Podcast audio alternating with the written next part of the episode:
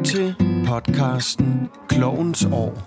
Dine værter er Sofie Skovsgaard og Marianne Carlsen.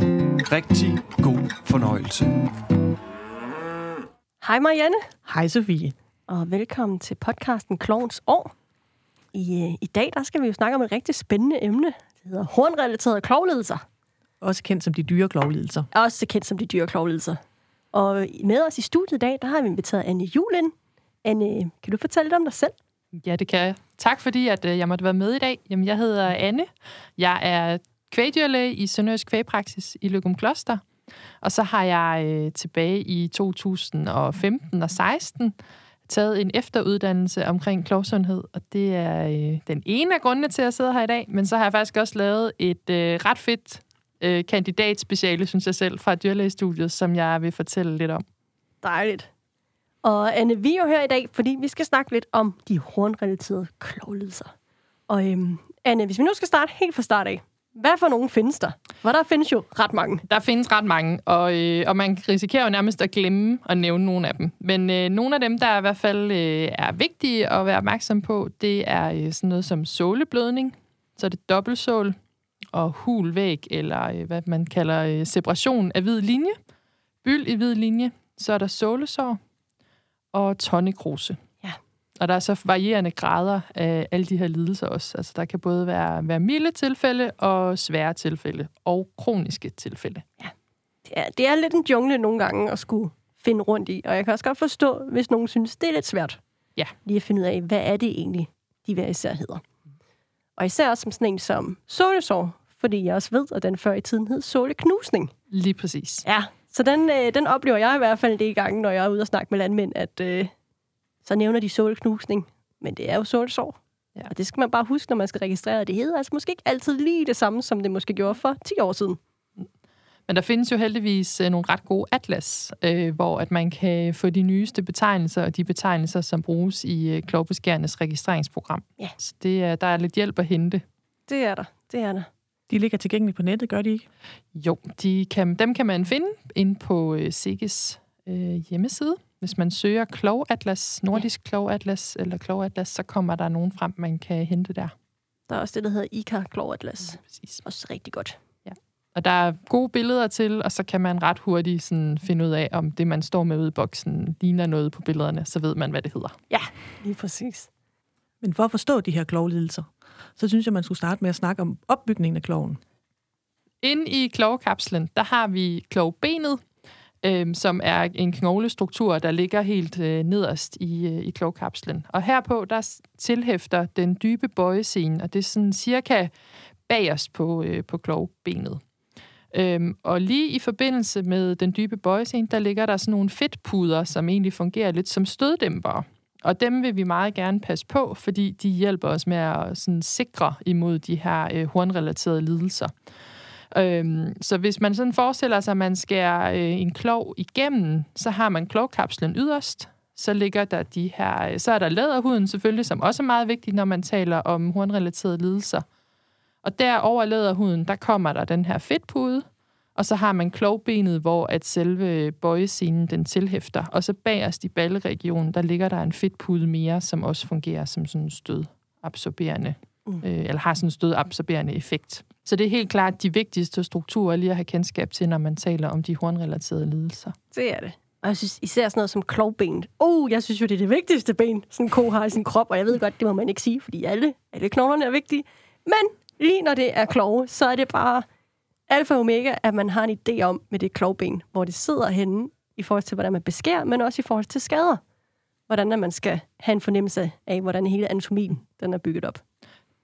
Og anatomien er jo også ret vigtig for at forstå, hvorfor er det, at vi typisk ser øh, sålesår der, hvor vi gør, og hvorfor er det, vi har bylder i hvid linje der, hvor vi har. Og det er jo tilbage til klovbenets placering inde i klovkapslen. Det er det nemlig. Og det er også derfor, det er så vigtigt, især med sådan noget som sålesår, at man får lavet de aflastninger. Både at Klogbeskæren gør det, men også landmanden, hvis han selv står med det.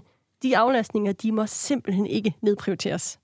For jeg har oplevet flere gange med landmænd, der er sådan, jamen de skal, skal alligevel ikke bruge den til noget? De kan godt bruge den støtte. Tænk, hvis de kan støtte på hele kloven. Ja, men problemet er bare, at selve klovbenen, den har altså simpelthen en funktion med, at hver kon den går, så bliver den ved med at trykke ned på det sted, hvor vi har de her typiske placeringer af et solesår. Så derfor så skal vi lave det aflastningspunkt. Og det er bare vigtigt. Det er super vigtigt. I det hele taget skal man tænke over, at der er jo ikke meget, der beskytter benet. Det er jo rent knogle med hud og sener, og der er heller ikke langt ind til lidende. Det er For eksempel, hvis man får en skade i klovspalten. Nej, og det samme også igen med den fedtpude, som du snakkede om, Anne. Den, den er bare hammervigtig. Især fordi, at det er jo bare de der rigtig ældre, gamle, magre køer. De har altså bare ikke noget fedtpude tilbage nede i deres klov. De har altså ikke noget aflastning og noget affjedring. Og jeg ser det lidt som sådan en værende... Vi kan godt lide at have Nike-sko på, der har en rigtig god gummisål. Det er bare dejligt at rende rundt på, i stedet for at vi skal rende rundt i klipklopper. Ja. Så øh, den der fedtpude, den skal man altså ikke... Øh, Man skal, man skal være meget opmærksom på huld i hvert fald, men det, er Det selvfølgelig, det kan jo være svært at styre ens besætning i forhold til huld. Øhm, og, og tit så bliver man også spurgt om, jamen er halte køer halte, fordi de er magre, og deraf ikke har den her fedtpude, eller bliver de magre, fordi at de er halte? Ja. Og det er jo lidt et svært spørgsmål, ikke? Det kan være altså hønnen eller ægget her, Ja, ikke også? Hvad kommer først? Men det, man jo i hvert fald kan gøre for at, at beskytte køerne lidt, det er jo at lave nogle, øh, nogle opstartshold, for eksempel efter kælvning, som vi ved er en kæmpe stor risikofaktor for, at øh, de får de her klovskader. Mm. Øhm, så der kan man tage lidt højde for det og, og til gode se øhm, og, og give dem noget mere stød, øh, absorberende effekt, hvad skal man sige, hvis de ikke har det inde i kloven selv. Øhm, og det samme, man kan jo have lidt, øh, hvis man har nogle køer, der i forvejen skrænter lidt og er lidt magre eller et eller andet, hvis man kan, t- kan til gode se dem i sådan et opstartshold øh, eller en blød boks, så er det rigtig, rigtig godt. Men hvad så med de her hornrelaterede klovlidelser? Hvorfor er det, man siger, at de er hornrelaterede? Det er fordi sygdommen den ikke sidder i huden, som man ser digital dermatitis eller klovbrandbyller for eksempel. De, de øh, vedrører huden, og de her lidelser, de vedrører øh, hornet og de indunderliggende strukturer i kloven. Og det er jo egentlig også dem, man kalder de dyre klovlidelser. Fordi det er nemlig de skader, som ofte bare tager rigtig lang tid om at hele, fordi vi ender pille ved noget hornvæv, som skal vokse ud igen. Og der er også meget større risiko for at blive udsat, hvis man har en hornrelateret lidelse. Næsten op til to gange så stor risiko for at blive udsat. Og dermed bliver det nogle meget dyre lidelser, når man ser på holdbarhed i besætningen. Det gør det. Helt sikkert. Og selvfølgelig, det er jo heller ikke godt at have for eksempel mange digitaler i sin besætning, men helt sikkert også de hornrelaterede klovlidelser, det er også noget, man skal have stort fokuspunkt, øh, fokuspunkt på, fordi det er bare ret vigtigt, at der bliver taget hensyn til, at de her lidelser, dem skal man altså ikke have for mange af. Og i forhold til velfærd er min vurdering også, at det er meget værre for en ko at have en, øh, en hornrelateret lidelse end et digitalt. De kan også være meget halve af, digi- halte af digital, men, men det er en, øh, en mindre øh, lidelse end, end en hornrelateret, fordi den netop tager så lang tid om at hele op. Man kommer meget langt med en salicylsyreforbinding på en digital, også i forhold til smertedækning. Det gør man. Det er jo derfor, det er så vigtigt at forebygge de hornrelaterede lidelser. Også fordi, at sandsynligheden for at få en hornrelateret lidelse igen, er jo betydeligt større, hvis de først har haft den en gang. Lige præcis. Mm. Og, og nogle af de ting, man skal kigge på, det er jo staldindretningen. Og, øh, og det er jo selvfølgelig også det sværeste at lave om på. Øhm, men, men det er i hvert fald vigtigt at have i fokus, øh, hvis man har øh, store problemer med hornrelaterede lidelser. Og det kan også være, at man skal lave en staldgennemgang, hvor man simpelthen lige går, øh, går rundt og ser, er der nogle løse spalter, er der nogle bolde, der stikker op et sted, man skal have fjernet, er der nogle kanter, træder på og sådan noget. Hvordan ser returgangen ud fra malkningen? Er der nogle skarpe hjørner og de der ting? Så selvom man måske ikke kan lave hele sin stald om, så kan man måske godt udpege nogle risikoområder, man så kan prøve at se, om man kan forbedre, og på den måde nedbringe risikoen for lidelserne. Og nogle gange så kræver det egentlig ikke så meget igen. Der er altid noget, man kan gøre. Der er altid altså, noget, der kan gøres, ja. En lille ting er for eksempel at øge kokomforten i sengebåsene. Selvom at man måske ikke har de største senge, hvis man så strøger noget bedre eller får nogle nye madrasser, så har man mulighed for at få dem til at ligge noget mere ned. Det har man også. Selvom at, at man ikke bygger hele stallen om. Fordi liggetid er jo enormt vigtig, også når vi taler om de her lidelser. Øhm, fordi det jo er en belastningsskade typisk. Så kan der være, at de har jogget på et eller andet. Det er jo selvfølgelig sådan en udefrakommende skade, men ellers så er det en belastningsskade, øh, simpelthen fordi, at, øh, at læderhuden bliver, bliver trykket og klemt ind mellem klovbenet og klovkapslen. Øh, hvis de står meget, eller hvis de skal gå langt øh, til malkning for eksempel, eller ja, stå lang tid på opholdspladsen. Øhm, så der er i hvert fald helt klart noget der, man kan Der kan man, også kigge overveje på. mulighederne for holddrift, eller om man kan opdele køerne i hold, så de ikke kommer til at stå så lang tid og vente. Anne, nu nævnte du lige det her med læderhud. Ja. Hvad er funktionen af læderhuden? Jamen, læderhuden er jo øh, der, hvor at det nye horn også bliver dannet, og så er der noget øh, blodtilførsel der også. Det, er, øh, det svarer lidt til, hvis vi skal sammenligne det med os selv, hvis nu man er kommet til at lave sådan en god tømmerlus, der man har banket sig selv over tommelfingeren med en hammer. Det sker tit for mig, når jeg forsøger at slå noget op med oh. et søm. Men øh, så ved man, hvad læderhud er. Det er det inde under neglen. Det der bløde hud, øh, der er derinde under, som bare gør rigtig, rigtig, rigtig ondt. Ja. Øh, så det er læderhuden. Og der er faktisk også rigtig mange nervebaner i det læderhud. Og det er også derfor, at når man for eksempel også renser et solsop eller en byttet linje, det gør altså ondt på konen. Og man skal også passe på, at man heller ikke kommer til at beskadige den her læderhud mere end højst nødvendigt. Ja. Selvfølgelig skal man rense skaderne op, men man skal altså heller ikke længere ind end det. Nej. Fordi det er læderhuden, der producerer det nye horn, og derfor så skal vi heller ikke gøre mere skade på den højst nødvendigt. Sofie, hvad gør du egentlig, når du øh, så har skåret sådan en sår ud? Hvordan er dine procedurer så for, hvad der ellers skal ske med konen? Jamen, for eksempel ved et sålesår. Hvis jeg har et, øh, et mildt sålesår, som jeg kan se, at selvfølgelig der er en skade her, der er måske en anelse læderhud, der er blottet, men ikke gevaldigt meget. Så lægger jeg en sko på, og selvfølgelig renser op, laver et kejleformet snit. Øhm, det der med at lave et, et helt hul ind i kloven, hvor du har en skade, er faktisk en rigtig dårlig ting, fordi problemet er, at så vil gødningen pakke sig op i det hul, og egentlig bare skade den læderhud og lægge mere pres på. Så at lave et kejleformet snit, der hvor du har det solsår, så kan du også forhindre i, at, at gødningen også kan komme væk igen, og du ikke får det pres på. Hvis det er et solsår af en mere svær grad, så ligger jeg en forbinding på. Både en sko, men også en salicylsyrforbinding. Og gerne også genbehandling. Det er jo sådan noget, jeg synes virkelig er overset, desværre. Fordi at mange landmænd også siger, jamen nu har I været her som klovbeskær, så er den ko fikset om en uge. Den er så fin. Men der er faktisk rigtig mange af de køer, hvor man burde sige, på her om en uge, så tager du den her ko op igen, og så kigger du lige, om skoen den ligger, som den skal, og ligger en frisk forbinding. Og hvad med øh, behandling med smertestillende?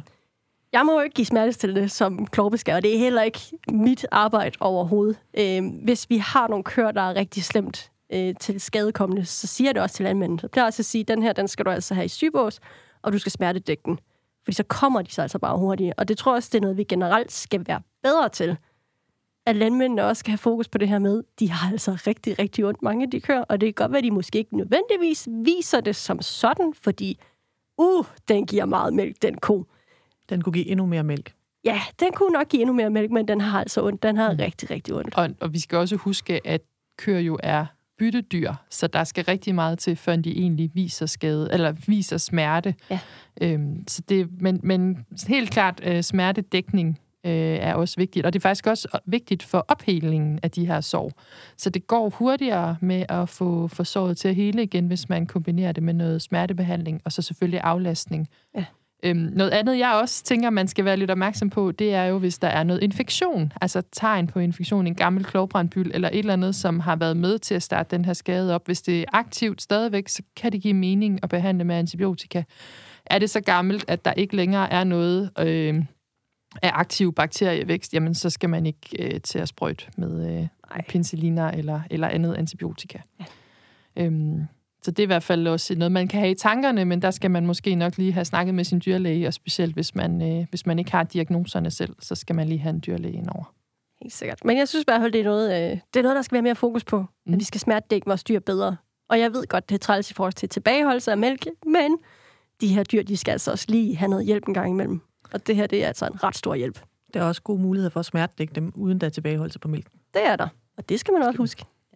Men Anne, du er jo faktisk også med her i dag, fordi du har skrevet et speciale omkring de her hornrelaterede klovlidelser. Ja, det har jeg. Jeg har skrevet et øh, speciale omkring de her lidelser, som hvad skal man sige, er lidt atypiske, som ikke bare kommer sig, når de har fået en sko og en forbinding og noget aflastning, men dem, hvor det faktisk går hen og bliver en kronisk skade.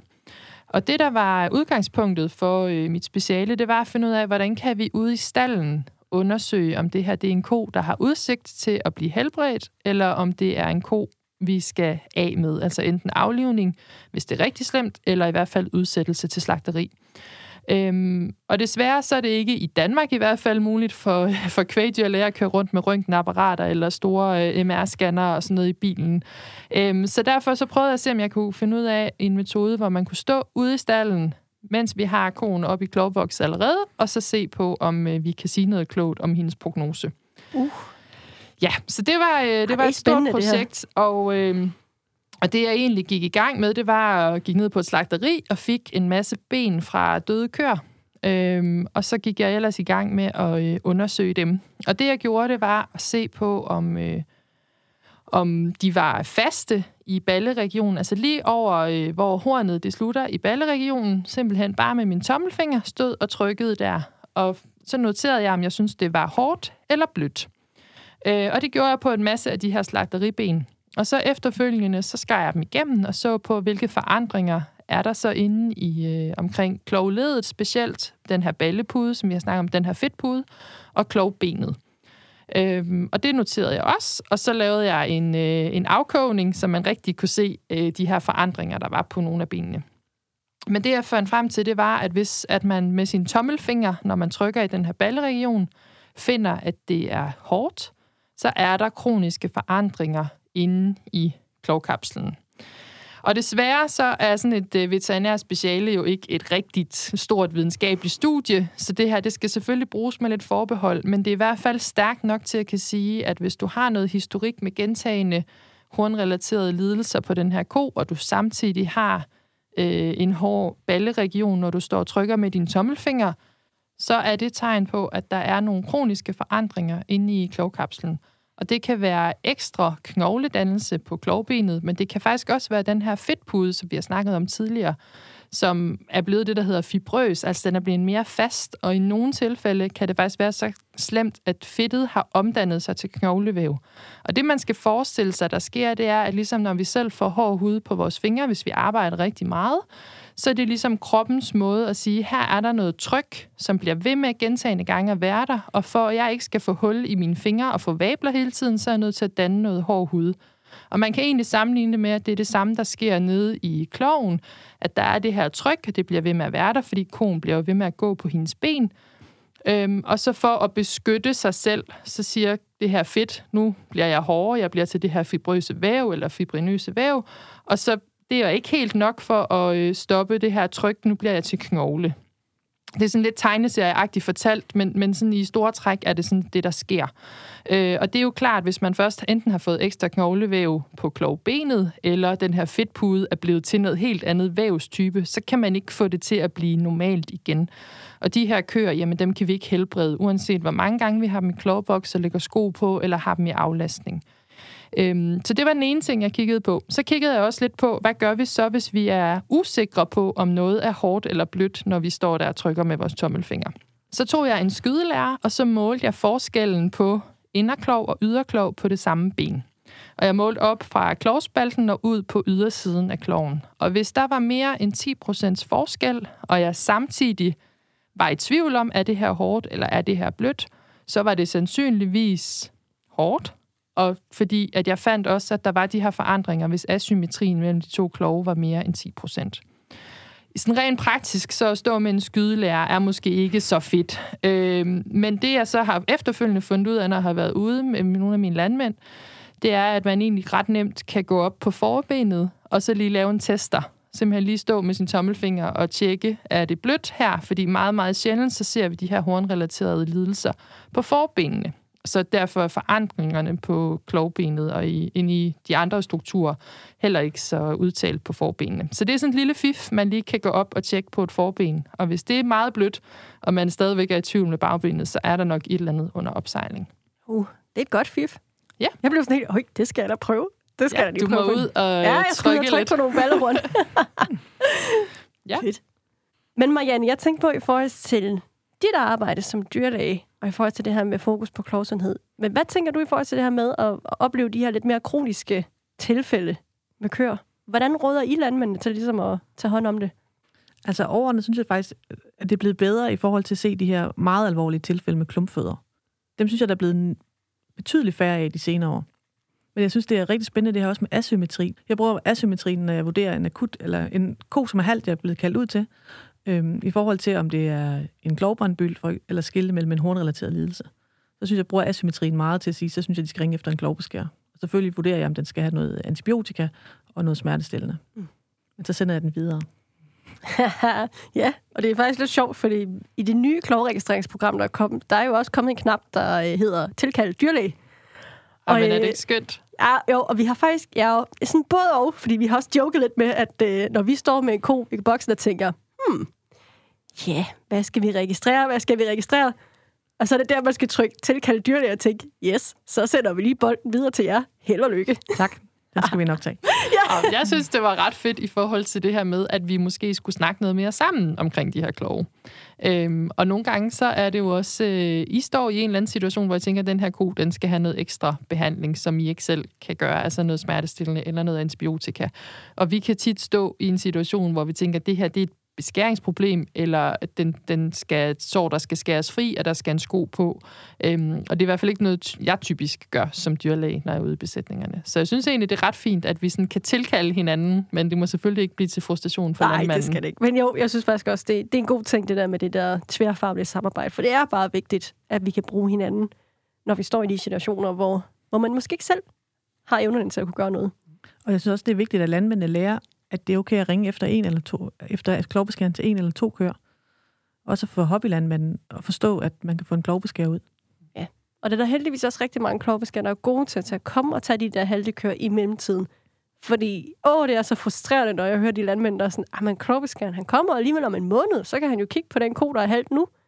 Ja, ja, men øh, Der er lang tid. det er altså ikke altid lige sjovt at få den ko, der har været halvt i flere måneder, og du simpelthen ikke kan gøre noget. Det er så frustrerende. Jeg hader det, ikke Ja. at kunne. Men, kunne men gøre i noget. forhold til at komme de her hornrelaterede lidelser til livs, så er at spotte af den tidlige ko, eller den tidlige halte ko, meget, meget væsentligt. Og det er det jo, fordi det er meget, meget smertefuldt med de her lidelser. Og der er også en større øh, succesrate, hvis man kommer tidligt i gang med sin behandling. Og helt i forhold til forebyggelse, Marianne, hvad kan vi så gøre der? have en ordentlig strategi for klovbeskæring. Der er mange, som øh, Øh, heldigvis ikke mere, men tidligere synes jeg, jeg oplevet besætninger, som kun havde klovbeskåret, eller kun får klovbeskåret de halve køer. Det er vigtigt at have en strategi at få klovbeskåret forebyggende. Man behøver måske ikke at få Sofie til at skære så meget af, men bare det, man får dem igennem boksen og får dem set. Og især øh, flere undersøgelser viser, at det er rigtig vigtigt at få dem klovbeskåret omkring afgoldning, så de har den rigtige klovform omkring kælving, hvor alle de her ligamenter, de bløder op og klovbenet kan give sig en lille smule klovkapslen. Og se, der kom nemlig den der vigtighed igen af klovbenet. Det er altså bare, uh, den Ja. er vigtig. Den Ja. er vigtig at have i mente. For vi har jo slet ikke snakket om, at i gamle dage mente man jo, at de hornrelaterede lidelser var fodringsbetinget. Det har man jo slet ikke kunne eftervise eksperimentelt.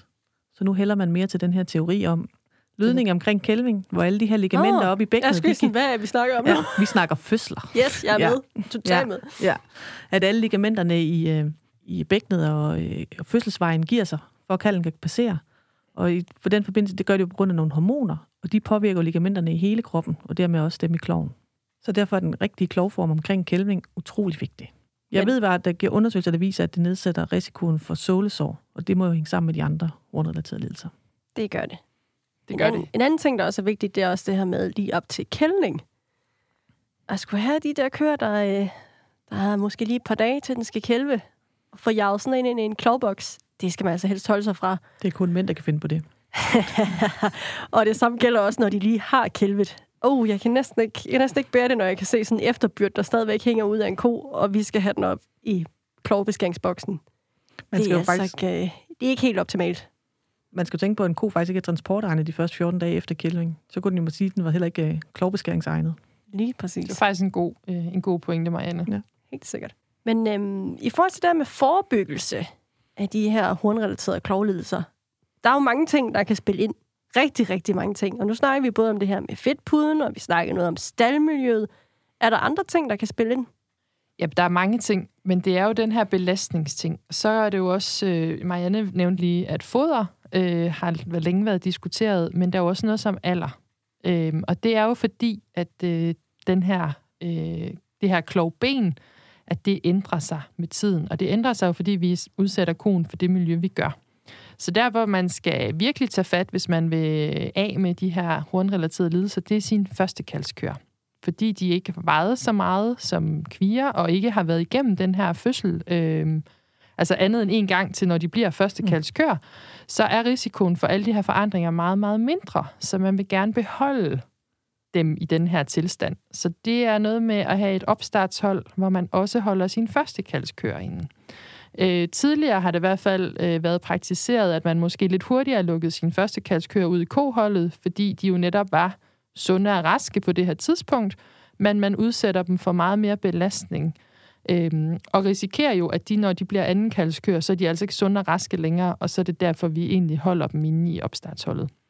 Så det kan være en rigtig god øh, prioritering at lade sin første køer gå derinde, øh, og så kan det være, at man er nødt til at etablere et område mere for at have plads til dem, og ellers så kan man jo være nødt til at skille sig lidt af med nogle af de der gamle tanter, der bliver ved med at gå og tage plads fra de unge køer. Ja. Det er altid dem, vi får ved klovbeskæringsboks for at vide, det her det er min højstydende ko, og den er fantastisk. Ja, men den har også en tonnekruse. Og det er jo sådan set det værste af det værste af det værste, de nærmest kan have af klovlidelse, især når det er hornrelateret, fordi at helingsprocenten den er så lav. Og det bliver kun værre og værre. Dem møder jeg også. Ja. Det er dem, landmanden præsenterer. Det er dem, klovbeskæren vil have slagtet. Ja, Men prøv at se, den går her endnu. Ja. Og man tænker, send den nu mens den kan. Ja, mens den kan, send den afsted. Fordi jeg ved godt, når vi som klovbeskær kommer og måske lægger en sko og en forbinding og får renset op, og uh, nu kører det igen, for nu kan konen faktisk gå. Men der kommer på et tidspunkt, så går det ned ad bakke igen. Så i den periode, hvor den faktisk kan gå, det er der, den skal videre. Den skal til slagteri. Det vil den gerne. Man fortryder aldrig den ko, man har fået slagtet. Man fortryder den, man ikke har fået slagtet. Det er nemlig rigtigt. Det er nemlig rigtigt. Anne, hvis vi nu lige skal have sådan et godt råd med her, sådan her på falderæbet, inden vi slutter. Hvad tænker du sådan i forhold til, øh, til landmændene, hvis vi gerne vil have noget mere fokus på, på de her hornrelaterede klovlidelser? Hvad kan vi gøre? Jamen, vi skal jo starte med at lave noget god registrering på de lidelser, vi allerede har. Øh, så vi ved, hvor er vi henne i besætningen, og, vil, og ikke mindst, at vi ved, hvilke køer er vores risikokøer. Altså, hvilke køer har de her lidelser, og får de dem igen? allerede anden gang, jeg ser den samme lidelse på sådan en ko, så er jeg egentlig ved at skrive hende ud af besætningen, fordi det bare bliver, det er skruen ud inde, og det bliver ved. Og jeg vil 10 gange hellere, at, øh, at man som landmand bruger sin øh, tid og energi på de køer, der ikke har skader endnu. Så det er nok mit bedste råd, det er at få lavet registreringerne, og rent faktisk også bruge dem til noget. Dejligt. Og øh, lad det være det sidste ord for i dag. Tak fordi du kom, Anne. Jamen selv tak. Det var dejligt at være sammen med jer. Tak. Selv tak.